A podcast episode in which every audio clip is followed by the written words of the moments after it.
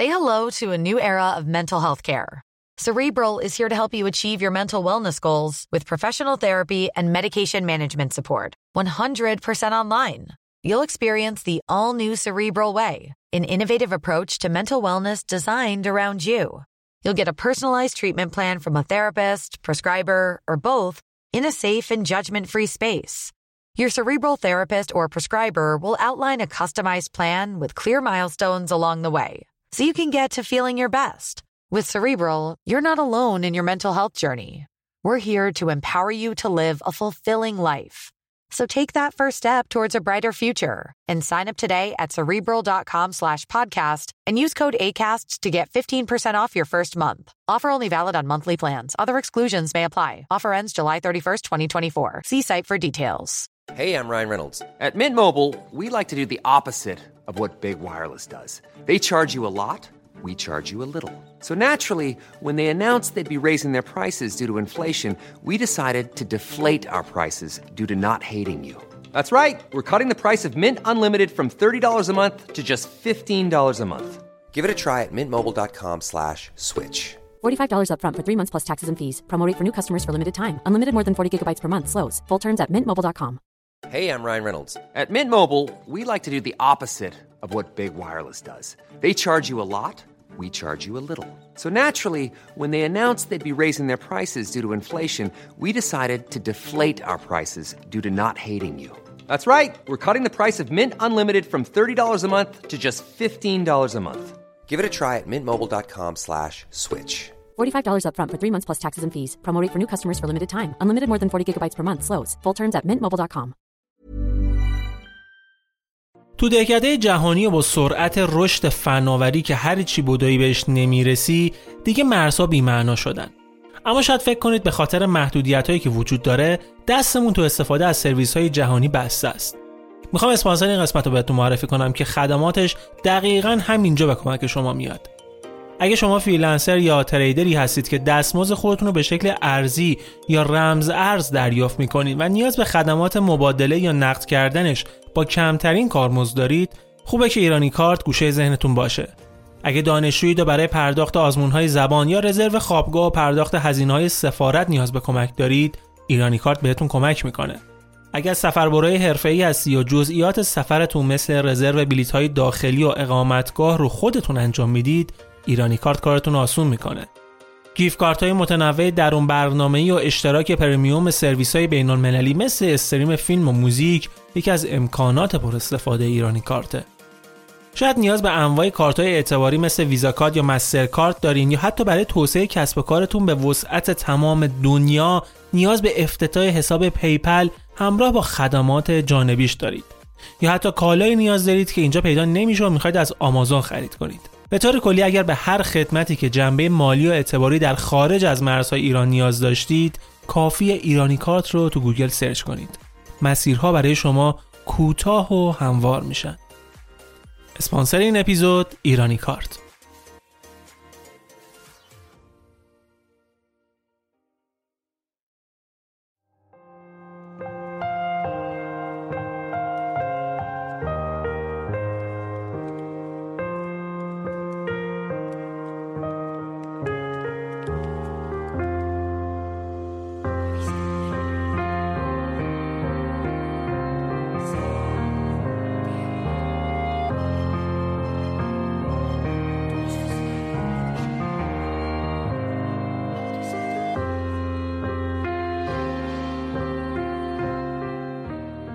سلام. من ایمان نجادت هستم و شما به 74 رومین اپیزود رافکست گوش می‌کنید که در بهمن 1402 منتشر میشه. در هر قسمت از رافکست شما یک داستان واقعی یا ماجرای یک رویداد مهم تاریخی رو میشنوید و در این اپیزود قرار بریم به کشور دومینیکن و دوران حکومت یک دیکتاتور خودشیفته رو برای شما روایت کنیم. دیکتاتوری که کفش پاشت بلند میپوشید خودش رو تو عطر میشست اسم کوه مشهور کشورش رو به اسم خودش تغییر داده بود و با سرکوب و خفقان حکومت می‌کرد. یعنی جناب آقای رافائل تروخیو رئیس جمهور دومینیکن. کسی که سه دهه حکومت کرد و در دوران حکمرانیش بیشتر از همه به خاطر دو قضیه میشناسنش. یکیش کشتاری که به قتل عام جعفری مشهور شد و دومی پروانه های دومینیکن یعنی خواهران میرابال. ما در آفکس از تاریخ میگیم چون معتقدیم که گذشته چراغ راه آینده است و سعی داریم که کنار هم این چراغ رو روشن نگه داریم. اپیزود 74 روم دیکتاتور خودشیفته.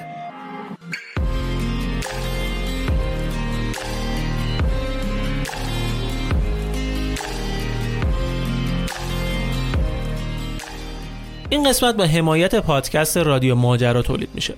پادکست رادیو ماجرا محصولی از شرکت لسکن که احتمالا همه شما لسکن رو به عنوان سایت مرجع گردشگری و تورهای مسافرتی که از سال 1389 فعال شده می‌شناسید.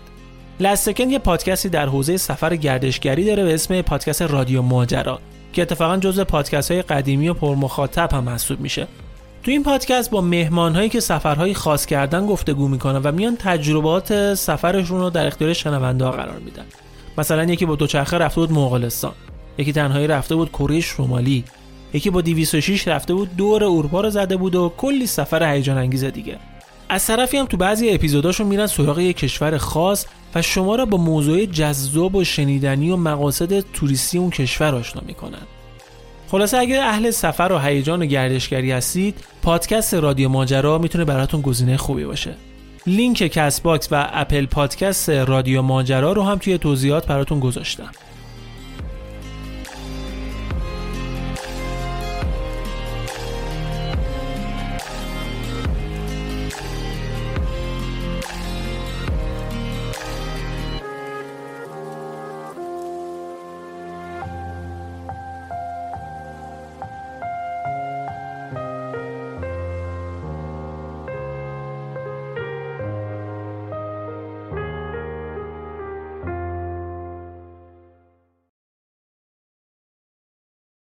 برای شروع داستانمون اول بهتری یکم با کشور دومینیکن و تاریخش بیشتر آشنا بشیم.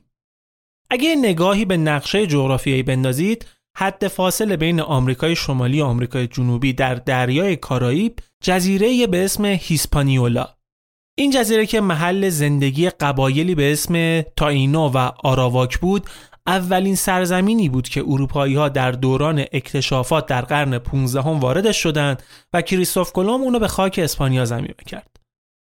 با ورود اروپایی های غریبه به این جزیره همون بلایی سر بومیان این سرزمین اومد که سر بومی های قاره آمریکا اومد. از یه طرف تصاحب زمین ها و دارایی ها به بردگی گرفتن مردم و از طرفی هم ورود بیماری هایی که برای مردم بومی ناشناخته بود و توان درمانشون نداشتند. این عوامل باعث شد بخش بسیار زیادی از جمعیت بومیان این جزیره از بین برن. چیزی حدود 90 درصدشون. در مقابل اسپانیایی ها برای جبران این نیروی کار از دست رفته برده های سیاپوس آفریقایی رو به این جزیره مهاجرت دادن که جایگزین بومی ها بشن. و این بردهای آفریقایی تبار هم کم کم و نمور نمور با بومی ها مخلوط شدن و نسل های امروزی این جزیره رو در کنار اسپانیایی تبارها به وجود آوردن. یعنی امروز این جزیره ساکنینی داره که یا اسپانیایی تبارند یا آفریقایی تبار و یا با درصد خیلی کمی از بومیان قدیمی به حساب میان و یه بخشیشون هم فرانسوی تبارن یا اینکه اصلا تلفیقی از هر چارتا اینها به حال در طول سالیان سال هیچ نژادی دست نخورده نمیمونه که. نژاد خالص و پاک واسه قصه هاست. هیسپانیولا در دوران استعمار چند باری بین اسپانیا و فرانسه و بریتانیا دست به دست شد. هر کدوم از این کشورها شهروندای خودشونو به این جزیره منتقل کردند.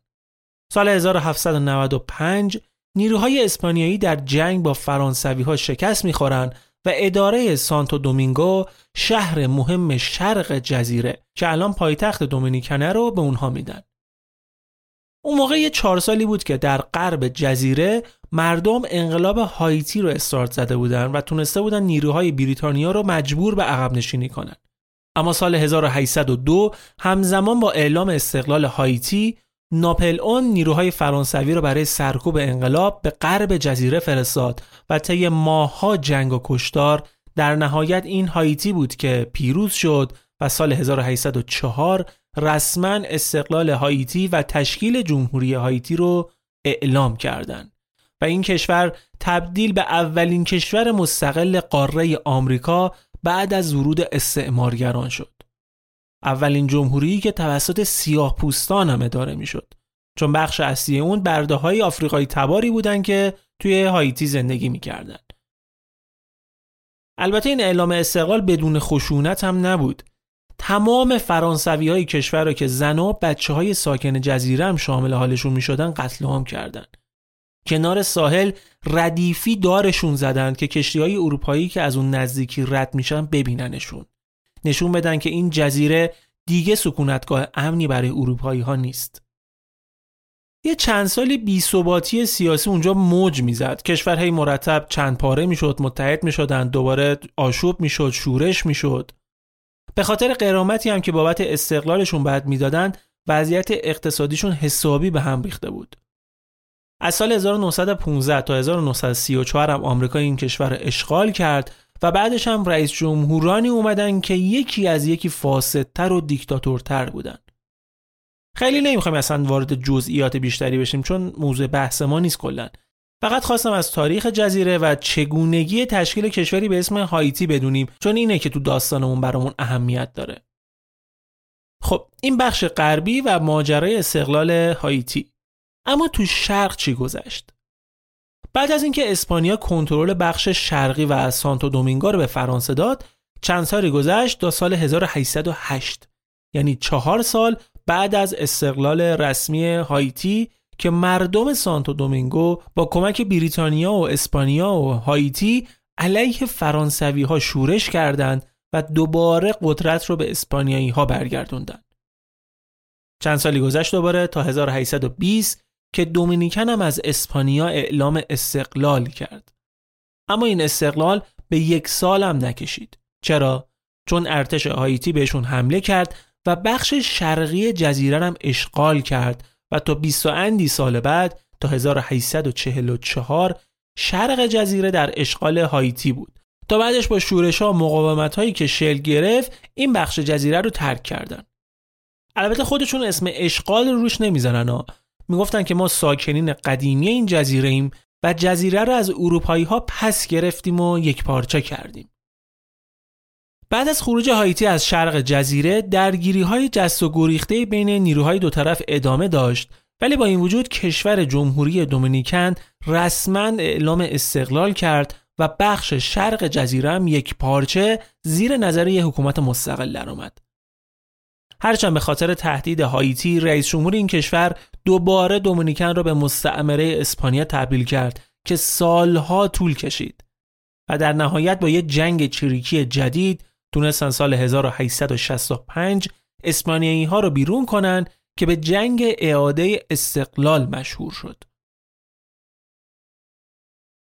طی اواخر قرن 19 هم تا همین امروز شرایط تو این جزیره از نظر سیاسی و اقتصادی دستخوش تغییرات مهمی شد. مرزهای سیاسی حفظ شده مثلا در غرب هایتی که از ابتدا ثروتمند بود جمعیت بیشتری داشت وضعیت اقتصادیش بهتر بود به خاطر جنگ های استقلال و درگیری های دیگه هم زیر ساختاش آسیب دید هم مجبور شد یه قرامت سنگین به استعمارگرانی بده که یه زمانی اشغالشون کرده بودن. به حال قراردادهایی بود که بسته شده بود که استقلال هایتی همه اونا رو میذاشت زیر پا و بعد خسارتش می‌دادن. همه اینا رو بذارید کنار اینکه هایتی اولین جمهوری بود که توسط سیاه پوستان اداره می‌شد و در دنیای پر از بردهداری و نجات پرستی اون موقع تقریبا اکثر کشورهای دنیا ارتباط تجاریشون رو با اونا قطع کردن و این کشور بیشتر درگیر مشکلات اقتصادی و فقر کردن. ولی در عوض جمهوری دومینیکن حمایت اروپایی ها رو داشت. بعدش آمریکا به یه متحد مهمش تبدیل شد که ازش حمایت های مالی خوبی می‌کرد. تجارتش به راه بود، اوضاع اقتصادی خوب بود، کشاورزی خوبی داشتند. طوری که کارگران هایتی برای کار می اومدن به دومینیکن روی زمینه کشاورزی و صنایع اینا کار می‌کردن. البته وضع سیاسی خود دومینیکن هم اوایل قرن بیستم همچین ثبات درست درمونی نداشت. کودتا و شورش و حتی یه دوره آمریکا این کشورم اشغال کرد که مثلا شرایط سیاسیشو به ثبات برسونه. تا اینکه در سال 1930 جناب آقای رافائل تروخیو با حمایت آمریکا توی انتخابات نمایشی قدرت رو دست گرفت و برای سی و یک سال این کشور دست یک دیکتاتور دیوانه افتاد. کسی که دستگاه سرکوبش متهم به قتل حداقل پنجاه هزار نفرند که هم مخالفین سیاسیش رو شامل می‌شد هم مردم هایتی. هم در داخل میکشت هم در خارج کشور. هم برای ترور مردم خودش نقشه می‌کشید هم برای رؤسای جمهور دیگه مثل رئیس جمهور ونزوئلا. هم ثبات سیاسی و رشد اقتصادی به دومینیکن آورد هم قارت منابع و ثروت. بریم ببینیم که ایشون کی بود از کجا اومد و چه کرد.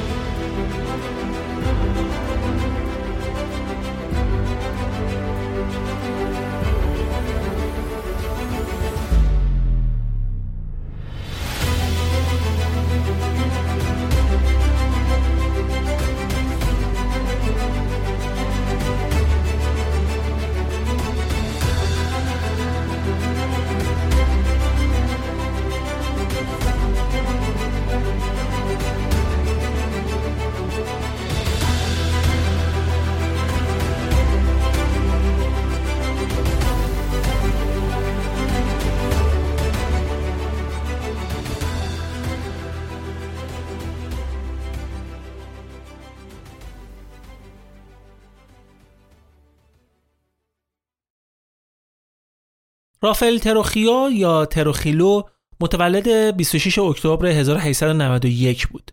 سومین فرزند از 11 فرزند خانواده. اصل نسبش از سمت پدری برمیگشت به نیروهای استعماری اسپانیا و نکته جالب این بود که مادرش سیاپوس بود در شرایطی که خودش از سیاپوستا متنفر بود.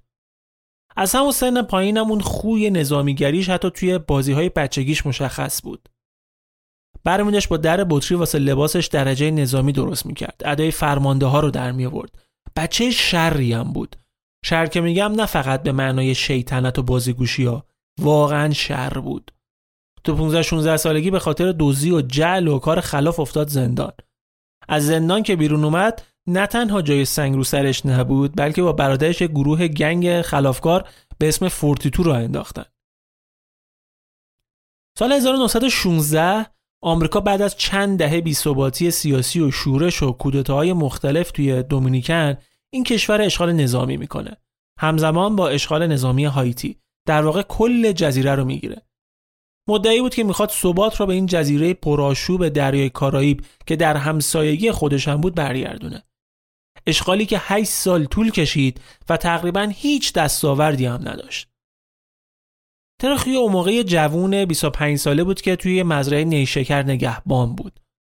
آمریکایی‌ها برای تأمین امنیت شهرهای دومینیکن تصمیم گرفتن تیپ های نظامی رو از مردم محلی تشکیل بدن که کار تأمین امنیت شهرها و محله ها رو به خودشون بسپارن.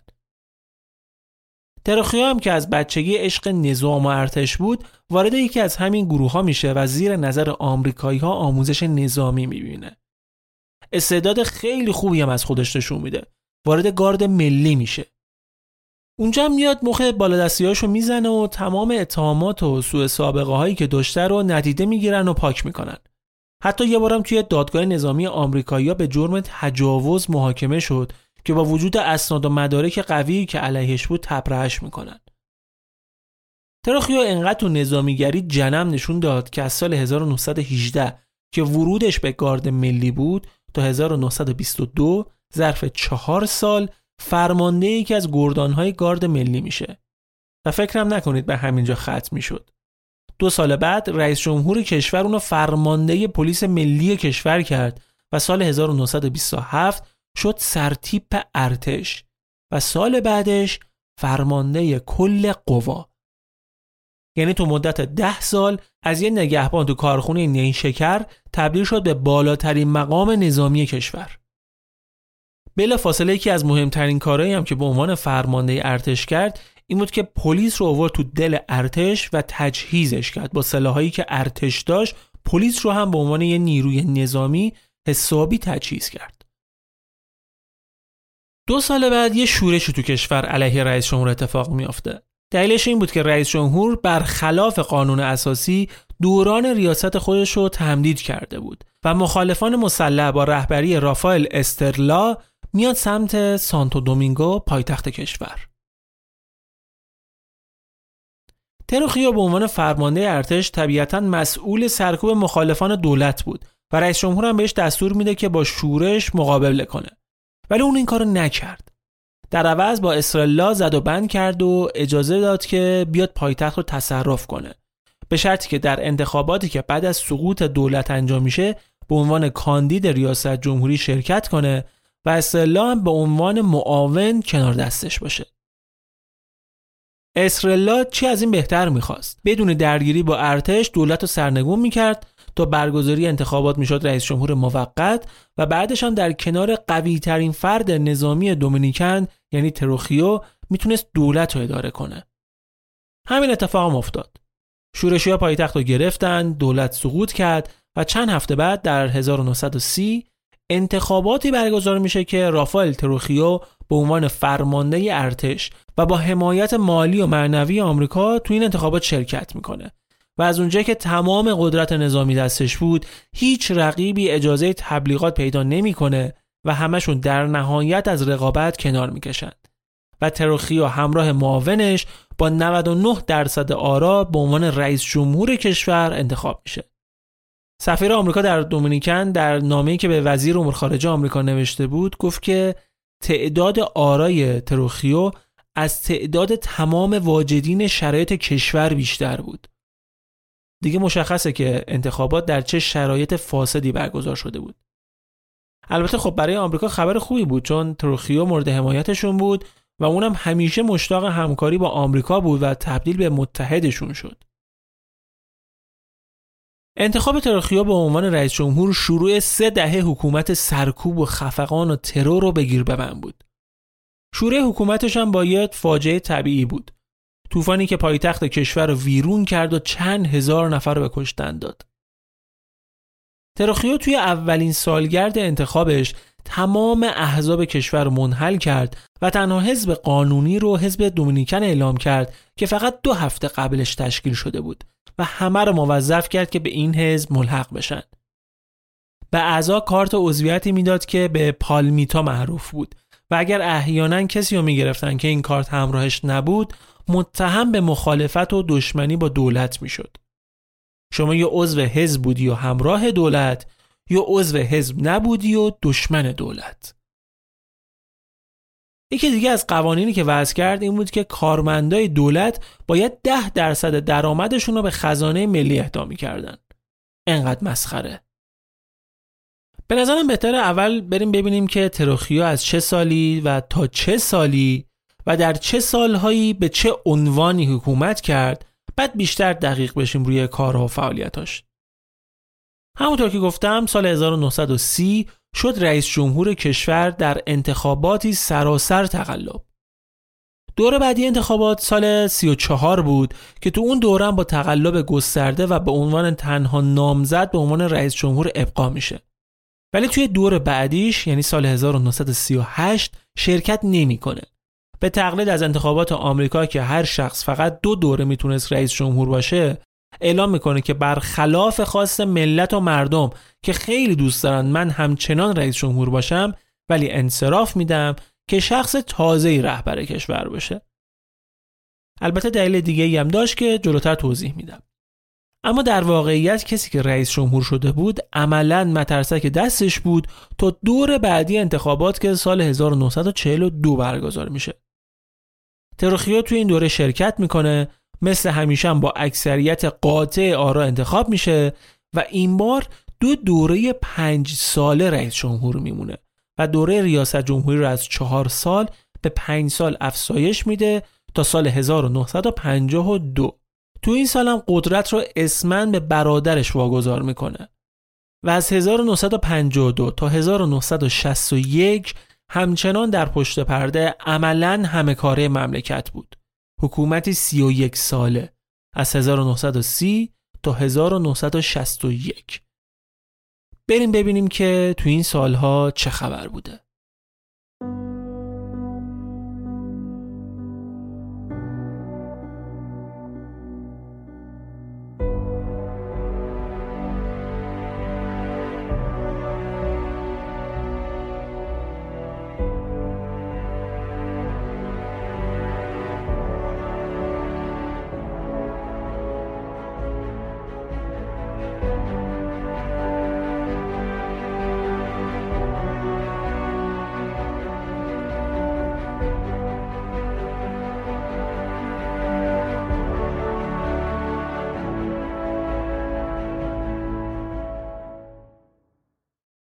گفتیم که تروخیو یه دیکتاتور خودشیفته بود. از چه جهت؟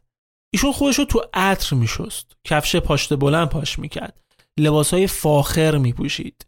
میگن حدود دو هزار دست کچلوار و یه مجموعه ده هزار تایی کراوات داشته. اسم پایتخت رو با تصویر مجلس کشور از سانتو دومینگو به سیوداد تروخیو تغییر داد.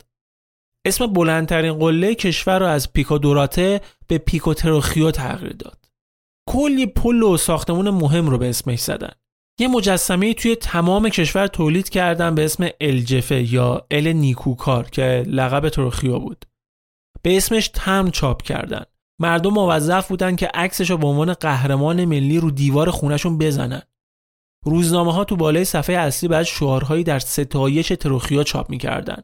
مثل ویوا تروخیو حتی کلیساها رو ملزم کردن که شعار خدا در بهشت تروخیو در زمین رو توی دیوار کلیساها بنویسن.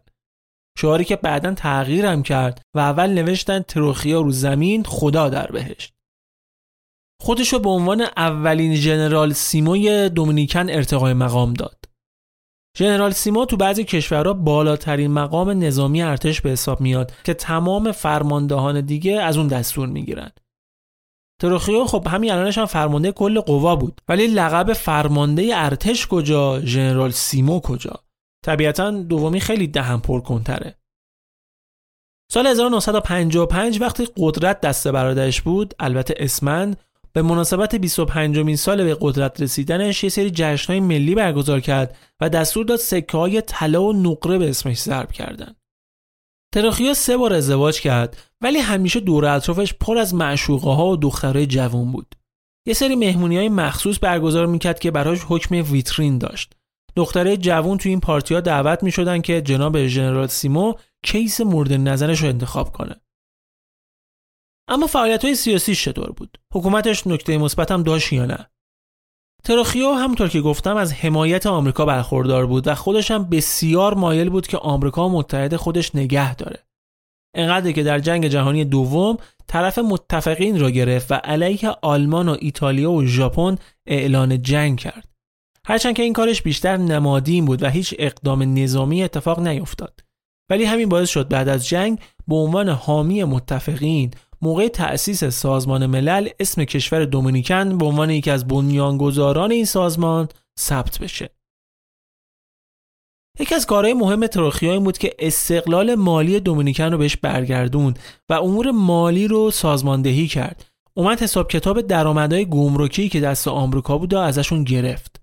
ثبات سیاسی رو به کشور برگردون که البته بی تاثیر از نوع حکومت سرکوبگرانش نبود. کشور رشد اقتصادی پیدا کرده بود، تجارت با کشورهای اروپایی جون گرفته بود، سرمایه گذاری خارجی بیشتر شد، زیر های جدید ساخته شده بود. تو بحث محیط زیست خیلی کارهای سختگیرانه انجام داد. مثلا هیچکس حق نداشت بدون مجوز دولت هیچ درختی رو قطع کنه.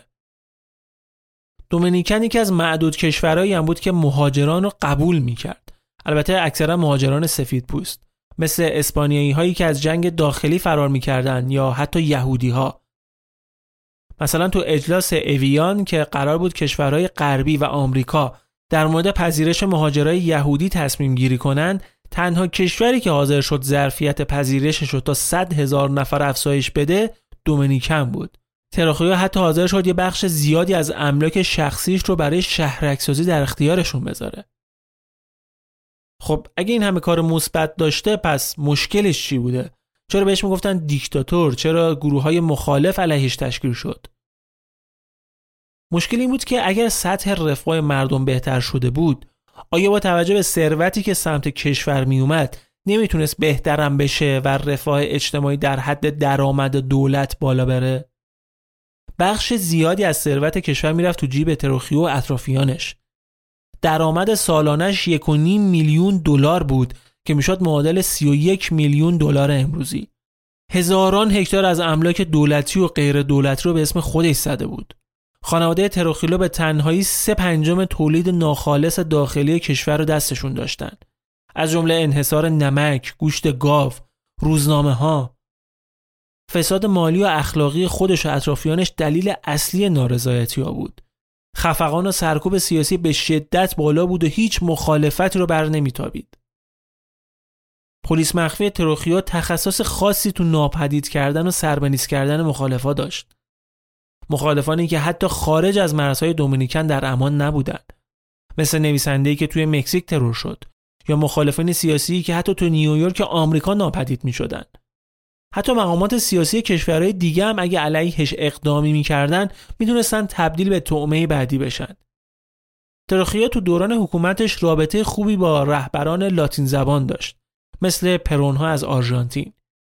اگه اپیزود جنگ کثیف رو شنیده باشید کاملا با پرونها آشنایی دارید. ولی به جاش به خون رئیس جمهور ونزوئلا تشنه بود. چرا؟ چون ایشون از دخالت های تروخیو تو کشورش ناراضی بود و از مخالفینش حمایت می‌کرد.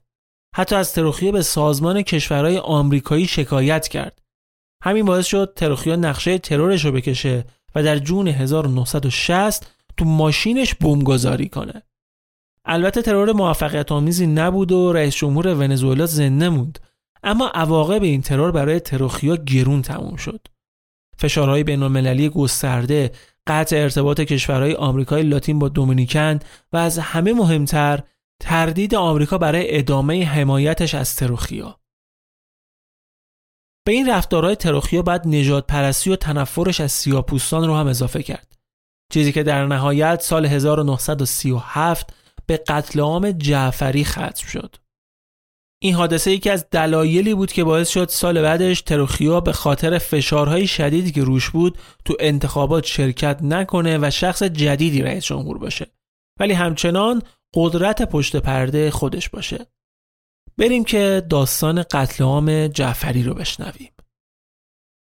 بهتون توضیح دادم که به خاطر شرایط اقتصادی نامناسب هایتی آدمای زیادی از این کشور به شهرهای مرزی دومینیکن می اومدن و مشغول کار روی زمین های کشاورزی می شدن.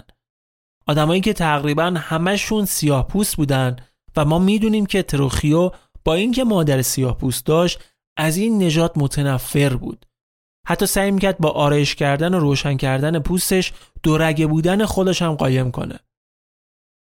تروخیا کار زیادی برای جلوگیری از مهاجرت مردم هایتی کرد. نظارت روی مرزها رو افزایش داد دیپورت رو بیشتر کرد. ماموراشو میفرستاد سر زمین های مردم کارگرای هایتی رو جمع می‌کردن اخراج می‌کردن. کاری که با اعتراض کشاورزا هم همراه بودا. اونا مشکلی با این مهاجرا نداشتن. هم براشون خوب کار می‌کردن هم دستمزدشون کمتر بود. درگیر این عقاید مسخره نجات پرستانه هم نبودن. ولی تروخیا بود. حتی یه دلیل اصلی سیاست های پذیرش مهاجرانش هم این بود که سفید پوستای بیشتری وارد کشورش بشن. دومینیکن با هایتی یه سری اختلافات مرزی داشت و جدا از این اختلاف جمعیت شهروندان هایتی که برای کار به شهرهای مرزی دومینیکن اومده بودند زیاد شده بود. و از طرفی هم نگران بود به خاطر شرایطی که این مرزها دارن گروه های مخالفش بتونن خیلی راحت از طریقشون وارد کشور بشن و هر وقت خواستن فرار کنن اون طرف مرز. ترخیو برای حل این مشکل حتی به یک کودتای نظامی تو هایتی هم کمک کرد. ولی خیلی تغییری تو این زمینه اتفاق نیفتاد و مشکلات مرزی و مهاجرت مردم هایتی به شهرهای مرزی ادامه پیدا کرد. تا اینکه یه روز تروخیو توی جشنی که در اکتبر 1937 بود سخنرانی کرد و گفت که من از مشکلات شهروندان در شهرهای مرزی با خبرم و اعتراضاتشون رو در مورد دزدی دام و احشامشون توسط مردم هایتی شنیدم و می‌دونم که این آدما زندگی رو برای مردم ما در مرزها سخت کردن و به زودی این مشکل رو حل می‌کنم. راه حلش چی بود؟ ترخیا همون روز به ارتش دستور داد که تمام سیاه پوستانی که در مرز دو کشور زندگی می‌کنن و قتل عام کنن. این راه حلش بود. اما خب چطور می‌تونستن تشخیص بدن که سیاه پوستی که می‌بینن از شهروندان هایتی یا خود دومینیکن؟ اومدن یه تستی رو راه انداختن. زبان رسمی مردم دومینیکن اسپانیاییه و زبان رسمی مردم هایتی یکی از زبانهای رسمیشون فرانسویه. اما مردمی که توی مرزها زندگی می‌کنن تقریبا به خوبی اسپانیایی صحبت می‌کنن. یاد گرفته بودن این زبونا ولی یه کلمه ای بود که تلفظش بین شهروندای دو کشور یکم فرق داشت. کلمه جعفری گیاه جعفری. شهروندان دومینیکن این کلمه رو پرهی تلفظ می‌کردن. در صورتی که مردم هایتی ر رو ساکن تلفظ می‌کردن می‌گفتن پرهی. به همین مسخرگی تلفظ یک کلمه متر و معیارش برای تشخیص هویت این آدما شد. دوره افتادن تو کشور و هر سیاپوسی که می‌دیدن بهش می‌گفتن این کلمه رو تلفظ کنه و اگر اشتباه تلفظ می‌کرد بازداشت می‌شد. چند روز گذشته هر کسی که فکر می‌کردن از مردم هایتی بازداشت کردن و همه رو توی یه جای محصور جمع کردن زندانیا منتظر دیپورت به هایتی بودن که تازه فاجعه شروع شد صدها نفر از سربازای ارتش با چاقو و قمه و سرنیزه افتادن به جون پیر و جوون و زن و بچه و قتل عامشون کردن. روایت هایی از این فاجعه میشه که به شدت تلخه. شنیدن این یه دقیقه ممکنه ناراحت کننده باشه. از بریدن سر و اعضای بدن گرفته تا پرت کردن و کوبیدن بچه های کوچیک به صخره و سنگ. یه سریا رو زخمی می‌کردن و در حال خونریزی با دستابهای بسته مینداختن تو اقیانوس که بوی خون کوسه ها رو بیاره سراغشون این قتل تو جاهای دور افتاده انجام می‌شد که هیچ شاهد عینی به جا نمونه تخمین می‌زنن که حدود 20 هزار نفر تو این قتل عام کشته شده باشن واکنش رئیس جمهور هایتی هم جالب بود اعلام کرد که روابط هایتی و دومینیکن به خوبی قبل ادامه پیدا می‌کنه. هر گونه صحبت هم در مورد این اتفاق ممنوع اعلام کرد و کسایی که می‌خواستن در موردش تحقیق کنند رو بازداشت کرد. ولی در نهایت دو سال بعد با فشار شدید مردم هایتی مجبور شد دستور تحقیقات رو صادر کنه. درخوی هر قتل عامی رو منکر می‌شد. می‌گفت این کشاورزای محلی بودن که از خودشون دفاع کردن این قتل اتفاق افتاد. ولی وقتی قضیه کلی سر صدا کرد با وجود انکار دست داشتن تو این کشتار اول حاضر شد 750 هزار دلار قرامت بده که در نهایت این قرامت هم به 525 هزار دلار کاهش پیدا کرد. یعنی برای هر کشته 30 دلار. 30 دلاری که در سیستم فاسد کشور هایتی خورده شد و فقط دو سنت به خانواده های قربانی رسید تروخیا بعد این ماجرا سیاست های سختگیرانش نسبت به مهاجرای هایتی رو ادامه داد. بازم قتلای اتفاق افتاد و ورود کارگران محدود و سختتر شد. حتی اومد ماهیت شهرها رو سعی کرد تغییر بده و از حالت سنتی و فعالیت های کشاورزی خارجشون کنه که کارگرا دیگه رقبتی برای اومدن به این شهرها نداشته باشد. اومد جاده کشید راه درست کرد تا شهرهای مدرن تا شهرهای مرزی تحت تأثیر قرار بگیرن و مدرنتر بشن. خب اینم از کشتار جعفری. اما دیگه وقتشه که بریم سراغ خواهران میرابال پروانه های دومینیکن.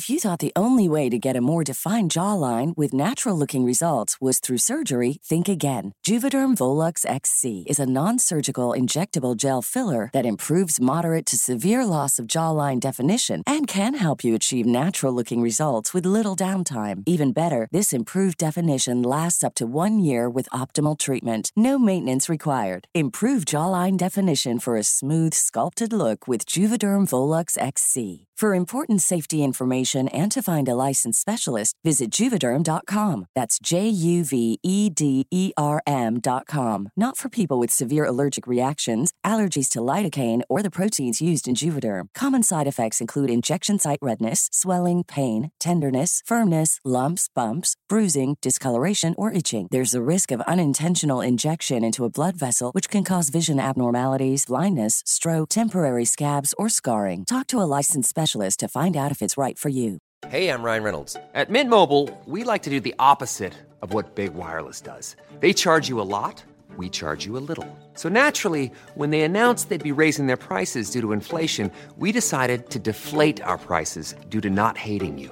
That's right. We're cutting the price of Mint Unlimited from $30 a month to just $15 a month. Give it a try at mintmobile.com slash switch. $45 upfront for three months plus taxes and fees. Promo for new customers for limited time. Unlimited more than 40 gigabytes per month. Slows. Full terms at mintmobile.com.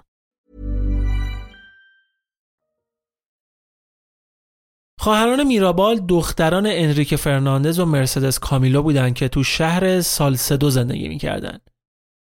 چیزی که این خواهران رو در تاریخ جاودانه کرد مبارزشون با دیکتاتوری تروخیا بود. این خواهرها انقدر مشکل بزرگی برای تروخیا شده بودن که در موردشون گفته بود کشور ما با دو تا مشکل بزرگ درگیره. یکی کلیسا و دومی خواهران میرابال.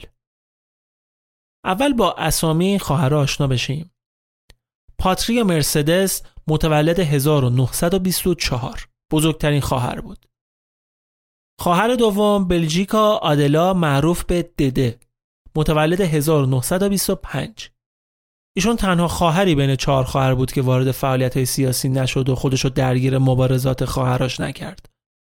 سومین خواهر ماریو مینروا متولد 1926 که بیشتر با همون اسم مینروا شناخته میشه و شروع درگیری خواهران میرابال با تروخیو سر ایشون بود که داستانش رو میگم.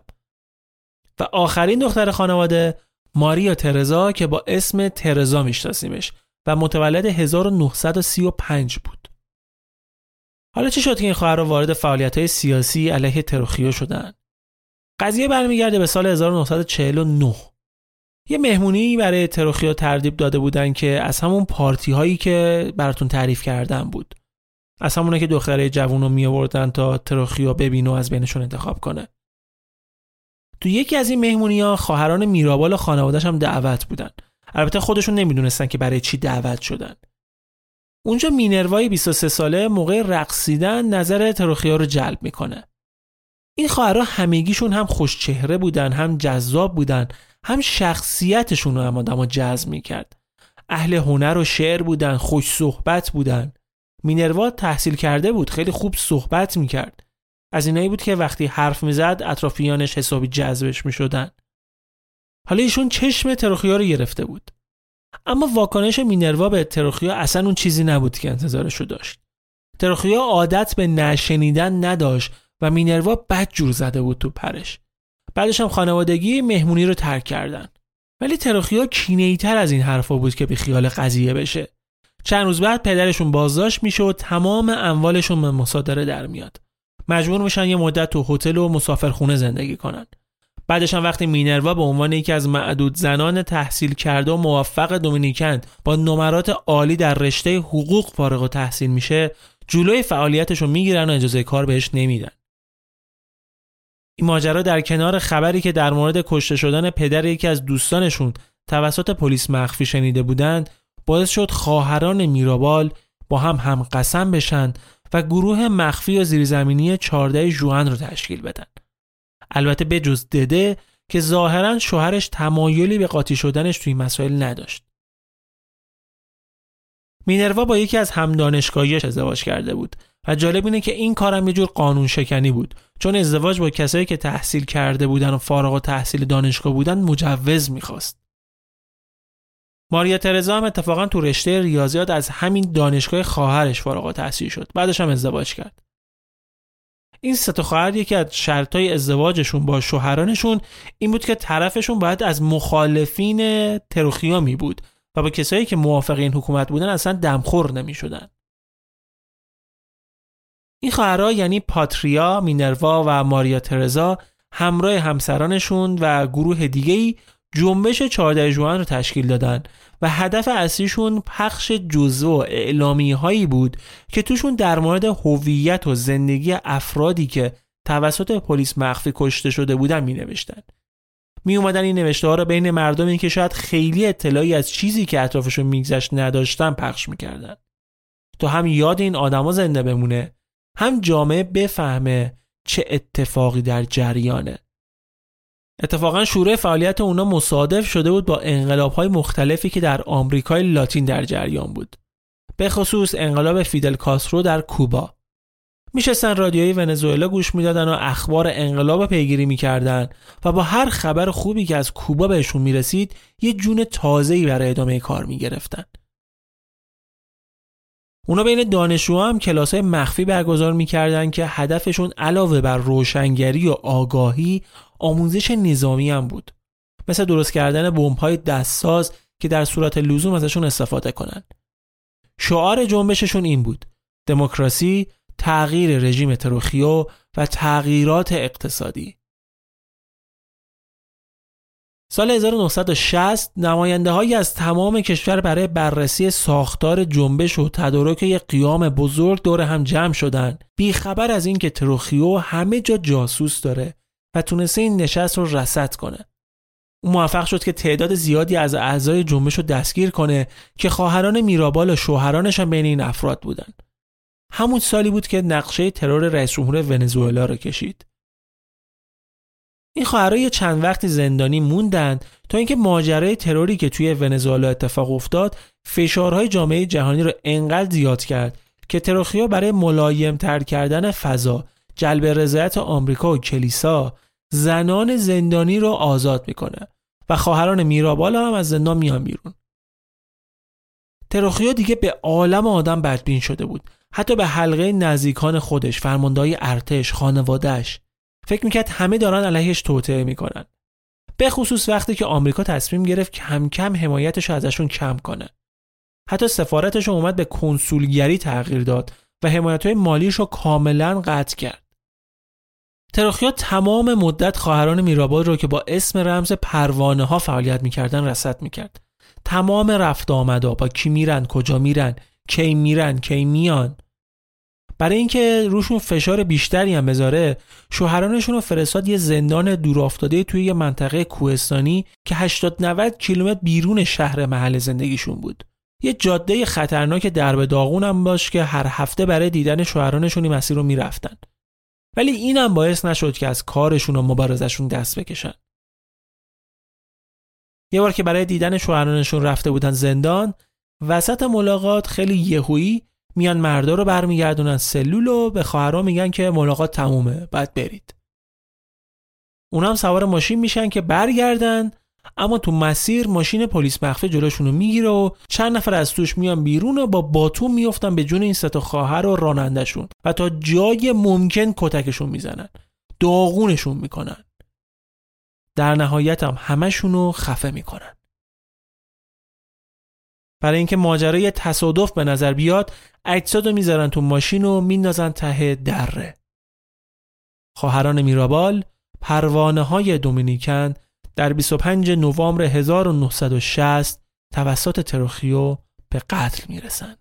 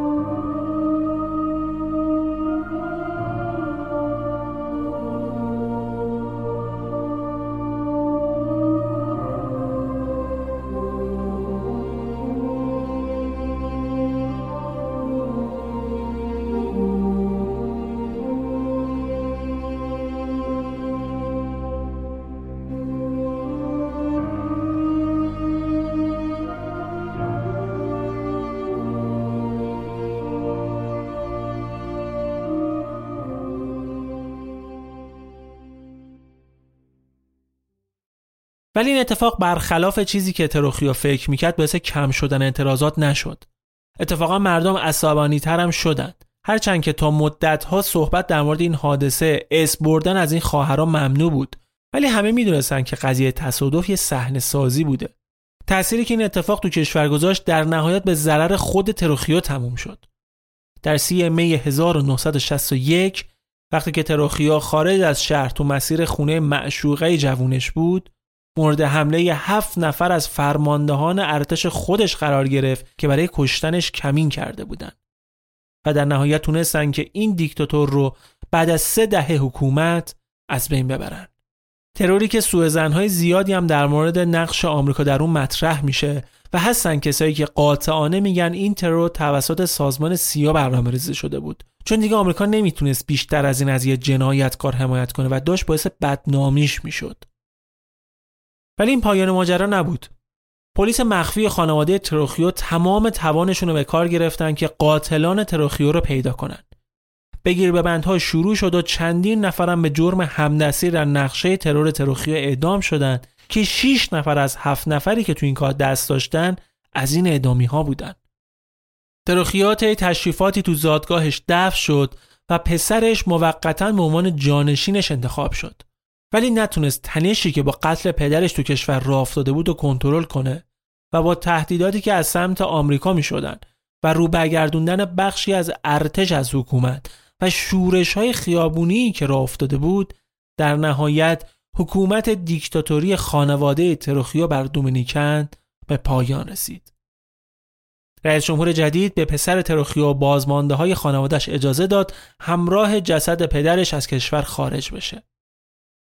جسد تروخیو اول در پاریس نف شد و 6 سال بعد به اسپانیا برده شد و در نهایت در شهر مادرید به خاک سپردنش. بعد از قتل این سه خواهر تنها خواهر باقی مونده دده میراثدار پروانه ها شد. شش تا بچه از این سه خواهر مونده بود که سرپرستیشون رو به عهده گرفت. یکیشون مینا تراوارس بود که بعدها شد قائم مقام وزارت امور خارجه دومینیکن. سال 1994 دده موزه خواهران میرابال رو توی زادگاهش سال سدو افتتاح کرد که با نشون دادن وسایل شخصی اونها و جزئیات زندگیشون یاد سه خواهر رو زنده نگه داشته باشه و تا زمان مرگش در 88 سالگی همونجا هم زندگی کرد.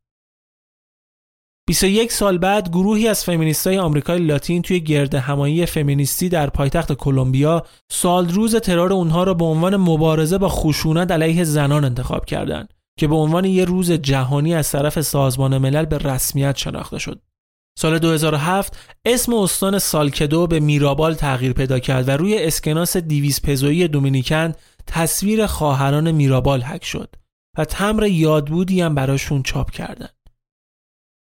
سه دهه بعد از قتل خواهران میرابال خولی آلوارز نویسنده آمریکایی دومینیکنی تبار که خودش هم زخ حکومت استبدادی تروخیو بود رومانی با عنوان در زمانه پروانه ها منتشر کرد که زندگی خواهران میرابال را روایت می کرد. اتفاقا این کتاب ترجمه خوبی هم به فارسی داره که توسط نشر خوب منتشر شده. و ما برای این اپیزود از این کتاب هم کمک گرفتیم اگه دوست داشته باشید بیشتر در مورد زندگی این خواهران بدونید که پیشنهاد می‌کنم حتما این کتاب رو بخونید. لینک خرید و تهیه کتاب توی توضیحات اپیزود هست. نشر خوب لطف کرده و یک کد تخفیف هم برای شنوندهای رافکست در نظر گرفته. با کد رافکست که اینم توی توضیحات براتون می‌ذارم. کتاب خیلی خوب جزئیات زندگی این خواهرها رو بررسی کرده و با یه نصر روونی اونو برای شما روایت کرده. به نظرم خوندنش خالی از لطف نیست. چیزی که شنیدید 74 امین اپیزود رافکست بود که در بهمن ماه 1402 منتشر میشه. شبکه های اجتماعی رافکست رو دنبال کنید. تلگرام، توییتر، اینستاگرام با هندل رافکست. توی یوتیوب هم با همین آیدی هستیم که می‌تونید اونجا ویدیوهایی که منتشر می‌کنیم و ببینید و دنبال کنید. ممنون از شما. ممنون از اسپانسرهای این اپیزود. ایرانی کارت و لست سکند دم شما گرم.